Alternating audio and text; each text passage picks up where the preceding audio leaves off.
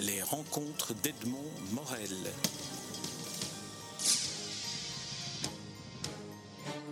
Daniela Pinkstein, je suis très heureux de vous rencontrer à l'occasion de la parution de votre premier roman. Que cherche-t-il au ciel tous ces aveugles? Un roman paru euh, chez MEO. Alors première question, le titre, euh, extrait de Baudelaire. Comment est-il venu? Est-ce qu'il est il a été le premier élément du roman, parce que je considère qu'un titre fait partie intégralement d'un roman. Alors qu'en est-il pour celui-ci? Non, ce n'était pas le premier titre, mais c'est un titre qui s'est imposé, puisque c'est un ouvrage qui est un hommage à la culture, toute la culture européenne et bien entendu la culture française. Et donc Baudelaire s'est aussi imposé par ce biais. Très bien, c'est un très beau titre en plus. Hein. Que cherche-t-il au ciel, tous ces aveugles? C'est un, texte au, phrasé qui, ouvre vraiment, effectivement, à la, à la culture européenne euh, que l'on retrouve dans, votre roman, mais on va y revenir. J'aimerais d'abord qu'on parle un peu de vous. Euh, vous êtes philologue, vous êtes spécialiste des minorités en Europe centrale, vous connaissez bien la Hongrie. Vous avez choisi pour un premier roman d'utiliser tous ces atouts pour faire ce roman. Oui, tout à fait, je voulais utiliser à, la fois euh, le langage, ma connaissance de l'Europe centrale, qui porte aussi une culture européenne très forte, très importante, euh, cette disparition aussi de cette culture d'Europe centrale, et la projeter sur euh, l'Europe dite de l'Ouest, qui elle aussi se vide un peu de sa culture. Pourquoi avoir écrit euh, ce que vous appelez un roman, mais qui aurait aussi bien pu s'appeler d'une autre manière, tellement il est original dans sa forme, euh, original dans les, points de vue des narrateurs, dans les angles d'attaque, et aussi dans les citations euh, de nombreux auteurs dont vous agrémentez le, le livre et chacun des chapitres. C'est devenu un roman tout de suite ou ça a été autre chose avant? Non, ça a toujours été un roman, ça a toujours été une fiction. C'est vrai que c'était une fiction qui était écrite un peu comme une cantate, comme un chant. Euh, je voulais que ce soit aussi un chant, euh, plutôt une un, un cantique pardon, qu'une cantate, mais je voulais que ce soit un cantique aussi amoureux et c'est un cantique amoureux vis-à-vis de l'amour et vis-à-vis aussi de l'amour de cette Europe, et chanté cette fois par, euh, par celles qu'on entend peu, qui ne font pas l'histoire, qui ne l'écrivent pas, qui sont les femmes. Quelle est la différence entre une cantate et un cantique? Est-ce que c'est le, fait qu'il y ait plusieurs voix ou, que ça soit un, chant d'amour? Que ce soit un... Euh, Cantique, ça lui ajoute évidemment un peu, un peu de sacré, et c'est effectivement ce que je désirais, un peu de sacré à l'égard de, euh, à la fois de l'amour et puis de, de la conscience de cette, de, de, de cette Europe. Donc je voulais un peu de sacré, oui. Alors on va, on va venir au, au roman. Un roman, on peut dire que c'est un, un, lieu, un espace euh, géographique, c'est des personnages et c'est un style. Alors j'aimerais qu'on commence par parler peut-être de trois personnages, trois ou quatre je dirais. Euh, d'abord les deux protagonistes euh, principaux, Emma et Blanche.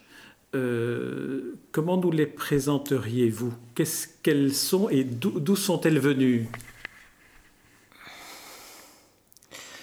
Tous mes personnages sont des personnages d'exilés. Euh, tous portent un traumatisme, un traumatisme qui n'est pas directement euh, leur traumatisme, mais le traumatisme des, pères. Euh, Emma et Blanche portent un traumatisme très fort et dont elles ne savent pas comment, le, comment le porter, comment l'emporter aussi vers l'avenir. Ça, c'est pour les personnages féminins. Alors le personnage masculin, un des personnages masculins, c'est Mehdi, mais j'aimerais avant de parler de lui qu'on parle d'un autre personnage qui moi m'a particulièrement touché, c'est celui de Tatiana. Tatiana, c'est le personnage le plus fixe de, de tout le roman, parce que c'est un personnage qui est âgé, donc il n'a pas l'illusion de pouvoir partir, de pouvoir se mouvoir, qui en a vu beaucoup, trop sans doute. Il a donc vu euh, à la fois euh, témoin de, de ce qu'était la Hongrie sous Horthy, la Hongrie sous le communisme, et donc c'est pas quelqu'un que l'on peut fourvoyer. Et c'est cette femme qui sait beaucoup et donc qui, qui va donner des éléments à la fois d'identité et d'histoire aux autres personnages. Elle va les imprégner de, de sa conscience.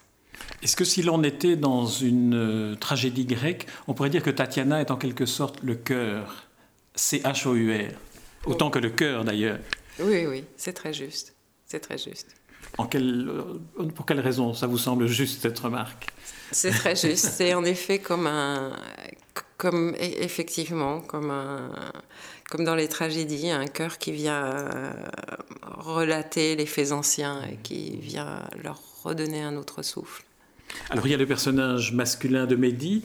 Euh, si vous deviez le présenter dans ses rapports avec et l'histoire hongroise et euh, l'exil de Emma et Blanche. Comment, comment le définiriez-vous?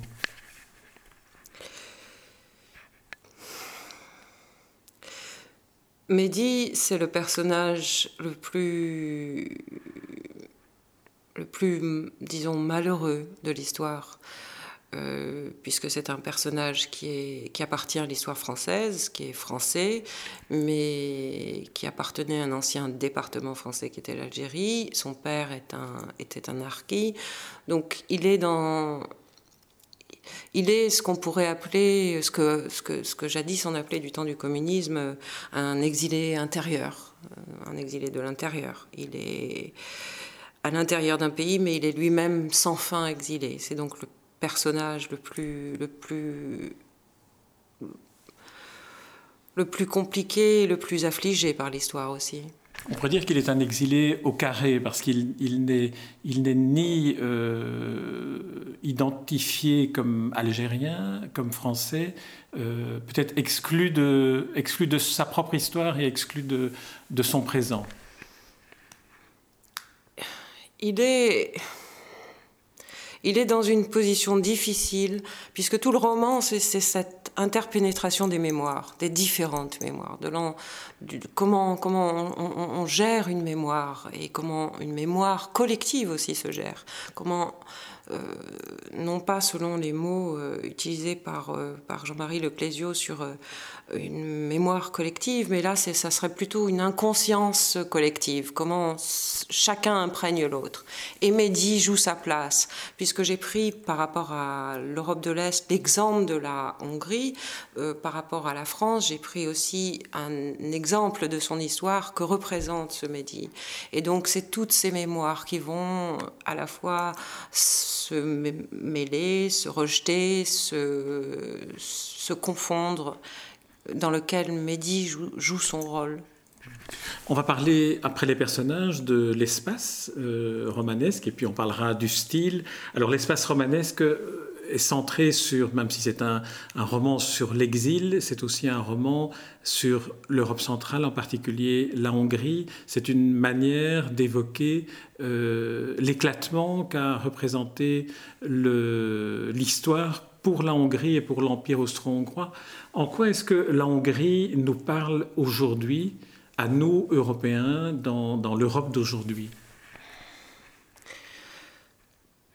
C'est pas seulement la Hongrie, c'est toute l'Europe centrale qui a été là aussi un, cœur de la culture européenne, véritablement. Et, c'est, je, vais reprendre, pardon, j'en ai besoin, une, citation très juste parce que je ne dirais pas plus juste euh, que Kundera,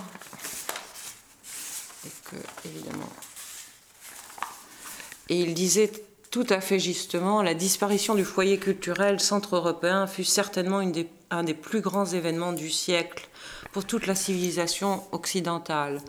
Je répète, dit-il donc ma question, comment est-il possible qu'il soit resté ainsi inaperçu et innommé Et c'est ça aussi que j'essaye de relater à travers, non pas seulement le, fond qui est effectivement sur la Hongrie, mais sur la forme aussi, parce que je fais énormément de clins d'œil, de paraphrases ou de citations directes ou indirectes à un certain nombre de grands auteurs d'Europe centrale.